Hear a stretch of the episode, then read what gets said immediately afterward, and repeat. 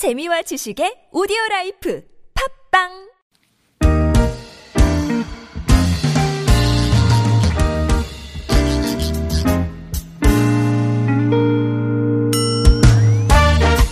서울 속으로 2부 시작해 보겠습니다. 금요일은 자동차 정비 상담으로 함께 합니다. 이광표 자동차 정비 전문가 나오셨습니다. 어서 오십시오. 네, 안녕하세요. 네, 안녕하십니까.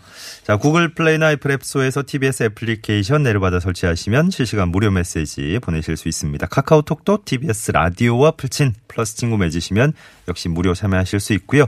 샵 0951번 단문 50원 장문 100원의 유료 문자도 열려 있습니다. 처음 운전 시작하시는 분들 세차 네. 대신에 이제 중고차로 네. 어, 네, 운전 시작하시는 분들도 많으니까요. 어떤 점을 좀 점검하고 주의하는 게 좋을까요?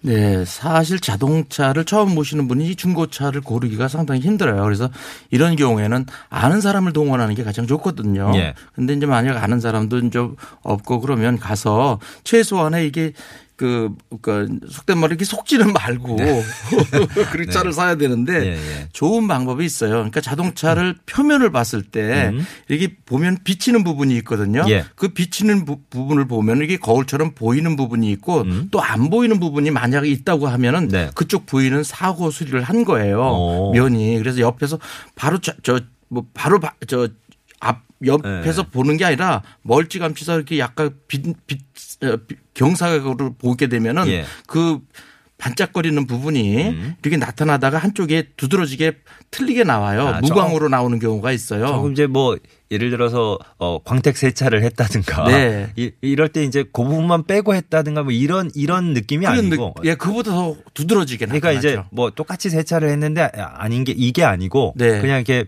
평상시 쭉 볼 때 그 네. 부분만 이렇게 도드라지게 보이는 예, 예, 그런 게 있어요. 새로 어. 한, 거, 한 거거든요. 네네네. 그러니까 이제 그 표, 거기가 같이 열처를 했다고 그래도 달리 예. 한 경우에는 이제 차이가 납니다. 어. 아무래도 이제 그런 부분은 거기에는 저 사고가 난 건데 네. 그 측면에 이렇게 간단한 데게 난 사고들 사고가 났다고 그래도 큰 문제가 되질 않는데 예. 그 전면이나 후면에 이렇게 크게 받은 사고인 아. 경우에는 아무래도 이제 가격이 더 이제 다운이 되게 되거든요. 예. 근데 그걸 전 가격에 받기에는 음. 좀 어, 아니죠. 그런 네네네. 경우에는 이제 가격을 더 DC에서 받든지 아니면 예. 그런 차는 조금 피하시는 게 좋고요. 예. 차량 성능을 본다 그러면 내부적으로 성능을 확인하시기는 어렵습니다. 예. 그런데 이렇게 할 수는 있어요.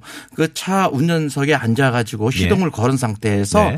어, N에서 뒤에다가 이렇게 레바를 움직여 보세요. 예. 그러면서 핸들에다가 손을 가볍게 올려놓고 그 진동을 느껴봤을 음. 때그 소리 차이가 작아야 되거든요. 느낌의 차이가. 예, 예. 근데 진동의 차이가 아주 큰 경우에는 음. 그 차에 다른 어떤 마모 상태가 많은 거예요. 네. 그래서 이런 경우에는 정비를 요하는 거거든요.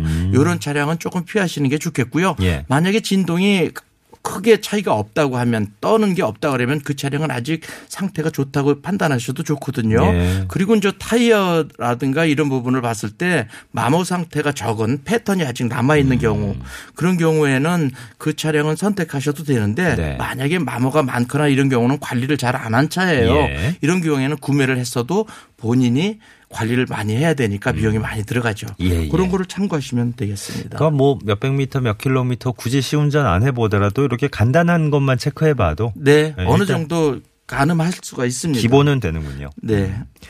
물론 이제 같이 가주실 수 있는 분이 이제 이광표 전문가님 같 네, 그런 분이 계시면 진짜 든, 더 이상 든든할 수가 예, 없겠지만 그래도 이제 차를 많이 네. 타신 분이 훨씬 도움이 되겠죠. 그러니까요. 네. 예. 거기 또 이제 같이 아- 도저히 뭐 사정이 안 되시는 분들은 예, 네. 지금 말씀하신 것만 몇 가지만 한번 짚어보시더라도 예, 네.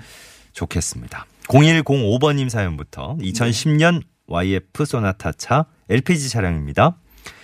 시동 켜고 출발하려고 가속 페달 밟으면 엔진룸 쪽에서 벅벅거리면서 바람 새는 소리가 납니다. 네. 어, 바로 바로 출발이 안 되고 어, 아, 이런 경우가 이제 엔진 부조 현상이 나타나는 거예요. 엔진 부조라고 하는 조화롭지 못하다는 얘기거든요. 예를, 예를 들어서 이제 4기통 엔진, 4기통 엔진이나 6기통 엔진인 경우에는 각 기통별로 그 엔진 점화가 잘 이루어져야 되는데 예. 그 이루어지지 못한 경우가 됩니다. 네. 보통 LPG 차량이나 가솔린 차량인 경우에는 그 점화를 점화 플러그에 의해서 해주게 되는데 보통 이 점화 플러그는 보통 4만 킬로에 점검하고 8만 킬로 정도 정도의 교환을 해줘야 되는데 예. 그러지 않은 경우에는 거기 실화가 일어나요. 네. 그러니까 그런 경우에는 엔진 부조가 일어나면서 역화도 같이 동행하게 됩니다. 네. 역화라고 하는 것은 바람이 어, 공기가 들어가서 폭발이 일어나서 머플러를 통해서 나가야 되는데 예. 역으로 에어클리너 쪽으로 나오는 경우가 있어요. 네네. 이런 역화가 일어날 수도 있거든요. 이런 경우는 어떤 엔진 부조나 이런 것들이 일어날 수 있는 그런 가능성을 지닌 점화 플러그나 또 점화 코일 거기에 들어가 따르는 저 배선 쪽에 문제가 있는 경우입니다. 예. 요거는 저 소모품이기 때문에 이런 쪽을 한번 점검을 해 주시면은 음. 뭐 이상 있는 거 교환하시면 이런 현상은 가볍게 없어지게 됩니다. 예. 네. 0261번님 2009년식 그랜저 TG 가스 차량입니다. 음, 시동을 켜면 쇳소리가 심하게 나다가 운행하면 안 납니다. 한 2년 전쯤부터 그런데요. 네. 그리고 차량 안에서 삐그덕거리는 소리가 좀 많이 나요. 네. 아, 이런 경우는 저 어, 시동을 걸고 이렇게 주행을 할 때 그 쇳소리가 난다는 표현을 하시는 부분들이 대개 그 텐션 베어링에서 나게 됩니다. 이 텐션 베어링이라고 하는 것이 그 벨트의 장력을 자, 자동적으로 조절해 주는 그런 그 풀리 쪽을 얘기하거든요. 네네. 그 안에 베어링이 손상이 되- 되면은 이런 쇳소리가 나게 됩니다. 음. 또 이때 더불어서 그 벨트가 있는 부분은 우리가 이렇게 잘 들여다 봤을 때요. 외부에서 봤을 때 거기가 붉은색으로 이렇게 보이는 경우가 있습니다. 음. 이런 경우에는 그 어떤 그 안에 어떤 마모에 의해서 금속이 마모에 의해서 색과류가 그 안에서 그 부식이 된 거거든요. 예. 그래서 어, 요 안에 요거 있으면은 어떤 어, front 케이스 내부에 풀리나 베어링에 어떤 손상이 있구나 이렇게 짐작을 하실 수가 있어요. 네. 이런 것도 어떤 예고 증상이니까 이런 경우에는 정비 공장에 가서 자세하게 어떤 거에 마모에 의해서 이런 금속 가루가 나왔는지를 한번 살펴보시는 게 좋겠고요. 네. 어, 만약에 이제 idle tension 베어링이나 이런 부분들이 이제 교체를 하게 되면은 그 이제 소리는 없어지게 되죠. 근데 음. 이제 주행하다가 막 다시 이제 열팽창이 일어나서 그 아침에는 발생이 됐다 주행하다가 없어지게 하는 거는 그 안에 이제 베어링이나 이런 것들 열팽창에 의한 거거든요. 예. 그렇지만은 문제가 있는 부분은 교환을 하셔야 되니까 네. 그 베어링이나 이제 idle tension 베어링은 교환을 해 주셨으면 좋겠습니다. 그리고 예. 삐걱 소리가 실내에서 난다고 그랬는데 실내에서 나는 삐그덕 소리는 어떤 의자나 이런 부분들의 마찰에 의해서 일어날 수 있어요. 음. 그 의자도 앉, 앉은 데 보면은 거기에 레일이 있거든요. 예. 그 금속으로 돼 있어요. 네. 그게 자주 사용하게 되면 흔들림에 의해서 마모가 일어나고 예. 거기서 삐걱삐걱 이런 소리가 날 수가 음. 있어요. 만약에 근데 실, 실내에서 나는 듯 하지만 외부에서 난다고 하면 어떤 로암 이런 쪽에 그 고무 부싱의 마모가 있는 것입니다. 예. 네. 요거 뭐 직접적인 질문 주신 내용하고는 연관이 없지만 그저 그랜저 TG 가스 차량이라고 하셨는데 LPG 차량도 있고 LPI 차량도 있잖아요. 이거 차이가 어- 뭐 어떤 네. 아, 거죠? LPG 차량이라고 하는 것은 네. 보통 우리가 이제 어 우리가 가스 차량이라고 그러면 네. 그 연료 탱크에 하여튼 그 3분의 2 정도는 그 탱크로 되어 있습니다. 한 15%까지 아니 85%까지만 충전하게 돼 있는데 네. 거기는 액체로 돼 있고요. 그위 위에는 가스가 되어 있거든요. 음. 네네. 그 가스를 이용을 하는 것이 또 액체가 들어와서 완전히 가스가 돼서 연소를 시키는 것이 LPG가 되고요. 예. 그래서 실제로 시동될 때 연료를 분사하는 것, 저 연료가 들어가는 것은 가스가 들어가서 아하. 공급이 되는 거고요. 네. LPI라는 것은 인젝터, 그러니까 액체, 액화 아. 석유 가스를 직접 연소실에 넣게 거군요. 됩니다. 네네. 그래서 그때는 LPI가 되고요. 예. 요즘 나오는 차량들은 전부 LPI입니다. 맞아요, 맞아요. 예, 이제 네. 어, 인젝션에 의해서 이제 분사를 하는 거거든요. 네. 네. 8488번님 자동차 하체가 부식이 좀 심해서 여쭤봅니다. 대충 녹을 제거하고 코팅하면 된다고 하는데 이게 녹이 진행되면 별로 소용이 없는 거 아닌가요? 하시네요.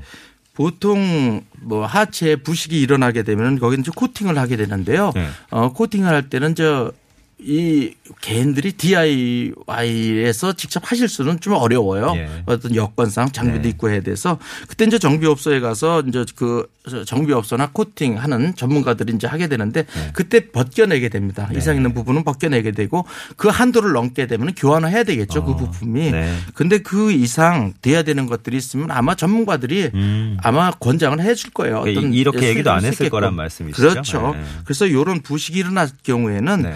아, 전문가한테 의뢰를 해서 하는 것이 낫지 이렇게 직접 이렇게 하시려고 들면 어렵습니다. 간단한 부위야 샌드페이퍼로 문지르고 거기다 예. 발라 저 페인트 발라주면 되지만 네네. 이런 코팅 같은 거 할 때는 전문가한테 의뢰하시는 것이 좋습니다. 예. 네. 1083번님 닛산 캐시카이 차량 소형 SUV, SUV 차량 몰고 있습니다.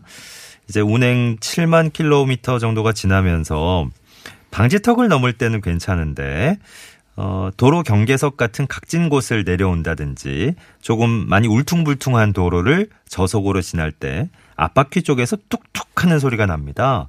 어, 어떤 부분이 문제인 걸까요? 하셨습니다. 아, 요런 경우에는요, 하체 그 볼트가 풀렸다고 보기가 쉽거든요. 만약에 어떤 부싱이나 이런 쪽에 문제가 있으면 어떤 둔턱을 넘어갈 때도 계속 이런 소리가 발생을 하거든요. 예. 근데 아주 각진 곳을 넘어갈 때 그 충격이 좀 컸을 때만 발생한다 그러면은 그 안에 뭐 보통 17mm 볼트로 되어 있거나 17 19mm 볼트로 되어 있거든요. 네. 그큰 볼트가 어 이완이 된 경우 예요. 예. 그래서 그 볼트들을 다시 재조임해 주면 되고요. 보통 한 7만 킬로 정도 이상 뛰었다 그러면은 아마 그 볼트가 이완될 가능성이 크거든요. 음. 그런 부분을 가서 재조임을 정비사한테 부탁을 해 주면 이런 현상은 없어질 거로 이렇게 예상이 됩니다. 예. 네. 아까 조금 전에 얘기하셨던 2359번님 질문인데요. 네. 조금 전에 얘기하셨던 부분에서 그 네. 중고 차량 그 살펴보는 것 중에 하나 그 중립 기어에서 이제 드라이브 D 쪽으로 기어를 옮길 때 어떤 진동 간- 강도가 오나 그걸 한번 느껴보라고 하셨는데 그게 운전대 쪽에 직접적으로 전해지는 진동인가요? 아니면 차체에 오는 게 그 전 전달되는 걸 느껴보라는 말씀인가요? 그렇죠. 엔진의 진동이 음. 또 이제 차, 차 정지 상태에서 봤을 때 엔진의 진동이 차체에 크게 전달돼서는 안 네. 되거든요. 예. 그건 저 엔진의 mounting bracket이라고 해서 엔진하고 변속기를 지지해 주는 부분이 있어요. 네. 그 부분이 보통 한 10만 킬로 정도, 보통 한 8만 킬로, 10만 킬로 정도 될 때까지 크게 어, 진동이 그대로 떨어지지는 않거든요. 근데 예. 그 이상이 되면은 어떤 사고가 있을 경우에는 어떤 금속 간섭에 의해서 그 진동이 그대로 전달이 될 음. 아, 수가 있어요. 네네. 이런 경우에는 그게 차체로 오고요. 예. 그 차체로 오는 게 핸들까지 전달이 되거든요. 네. 그거를 가누해서 다른 부품들의 만무도를 평가하라는 그런 뜻입니다. 예. 네. 은하철도 95.1님. 네. 경사진 곳에서 주차할 때, 어, 운전대를 조금 이렇게 틀라고 하던데, 예. 이건 인도 쪽으로 틀어야 되나요? 그리고 네. 어, 고인목은 앞 뒷바퀴에 모두 하는 게 좋습니까? 어, 네. 경사질 때 이제 주정차, 주차, 주차하는 방법에 대해서 그렇죠. 예, 물어보셨는데. 어, 어, 주차를 하실 때요. 보통 고인목은 저 앞뒤 바퀴에 같이 네. 이제 채워지는 것이 안전하고요. 예. 혹시나 차량이 밀렸을 때 음. 어, 안전하게 더 해주기 위한 얘기를 하거든요. 예. 내리막길에서는 약간 오른쪽으로 음. 오른쪽으로 핸들을 꺾어주면은 혹시 밀려간다 그래도 그 턱에 의해서 걸릴 수가 있잖아요. 아, 예. 또 이제 반대로 저 만약에 오르막길이 되면은 이제 저 운전대 쪽으로 음. 예. 왼쪽으로 틀어놓는 것이 이제 좋습니다. 네네. 근데 이럴 경우에는 보통 사이드 브레이크는 완전히 채워 주셔야 되고요. 음. 자동 변속기인 경우에는 parking에다 넣게 되면 차량이 완전히 고정이 됩니다. 예. 그래서 parking에다가 반드시 넣게 되면은 차량은 뭐 거의 움직이지 않게 되기 때문에 음. 어, 파 파킹을 한다 그러면 반드시 어, 저 주차 주차 위치에 차량을 놓는 것이 중요합니다. 그러니까 뭐 네. 운전대 이렇게 어느 쪽으로 돌리냐 하시는 거는 그 차량이 혹시라도 네. 만약에 이제 미끄러질 경우를 대비해서, 대비해서. 그때 어, 살짝 인도 쪽에 있는, 나 있는 턱에 턱이- 걸릴 턱에 수, 예, 걸리게. 걸릴 수 있는 네. 쪽으로 이렇게 돌려주시면 좋겠다는 거죠. 네. 0753번님 요즘 차량에는 stop and go 기능 그죠? 예, 멈춰 네. 있다가 이제 출발하려고 할 때 이제 시동 걸리고 예, 네. 그런 기능을 사용 많이 하던데 이때 스타트 모터나 배터리에는 큰 무리가 없을까요? 네. 하셨습니다. 요건 저 요거를 저 이거 idle stop 장치라고도 얘기를 하는데요. 예. 보통 요즘은 좀 제작사에서 이렇게 만들어 나오는 차량이 많습니다. 네. 그러니까 어 보통 아이 아, idle stop 장치가 없는 차량에다가 거기다가 그 장치를 부착하게 되면은 어 아무래도 스타팅 못하나 이런 부분에 이제 영향을 줄 수가 있어요 배터리나 예. 이런 경우에 영- 계속 정지했다 갈 때 정지에다가 가면은 그게 꺼졌다가 하니까 이런 경우에는 무리가 줄 수가 있는데 음. 제작사에서 만들어져 나오는 경우에는 그 기능까지 다 감안한 거거든요. 네. 그래서 거기에다 그 어떤 그, 그 성능이 그리고 용량이 거기서 충분하게 만들어집니다. 음. 이런 경우에는 사용하시면 되는데 만약에 외부에서 장착을 한 경우라 그러면은 예. 그 부분을 또 감안해서 어, 용량이나 그 성능을 증대된 제품을 음. 끼시는 것이 맞습니다. 네. 기준님 사연까지만 보겠습니다. 2008년 카렌스 차량 LPG 차량이고 7인승 차량. 주행 중이나 정지했을 때 윈도우 브러쉬가 유리창에서 드륵 삐빅거리는 소리가 가끔 들리는데 뭐가 문제입니까? 계속 들리는 건 아니고 불규칙하게 이런 소리가 나곤 합니다. 하셨네요. 네.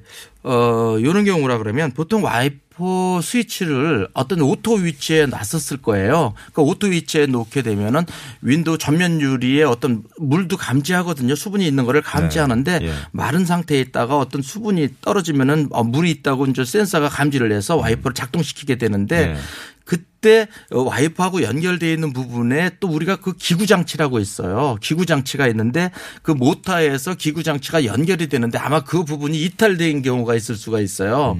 그래서 이런 경우에는 그 어떤 와이퍼 모터, 모터와 거기에 그 작동을 도와주는 그 기구 장치에 예. 어떤 이탈이 있는지를 한번 살펴보시는 게 맞게 맞고요. 네네. 보통 우리가 맑은 날 주행을 할 때 갑자기 와이퍼를 켜지 않은데도 와이퍼가 어느 어떤 때 이렇게 작동하는 경우가 이- 있다고 얘기를 해요. 간헐적으로. 예, 예. 이런 거는 그 스위치 자체를 auto 위치에 놨으니까 그걸 완전히 꺼주시면 그런 현상은 없어지게 됩니다. 네. 예. 자, 오늘 자동차 정비 상담 여기까지 합니다. 이광표 자동차 정비 전문가 오늘도 수고해 주셨습니다. 고맙습니다. 네. 고맙습니다. 네, 고맙습니다.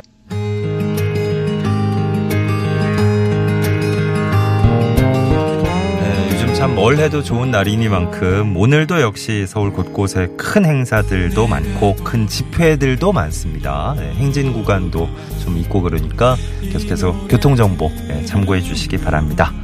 10월 10일 금요일에 함께했던 서울 속으로 윤건의 갈색머리 띄워드리면서 물러갑니다. 행복한 주말 잘 보내시고요. 네, 다음 주 월요일에 다시 뵙죠. 고맙습니다.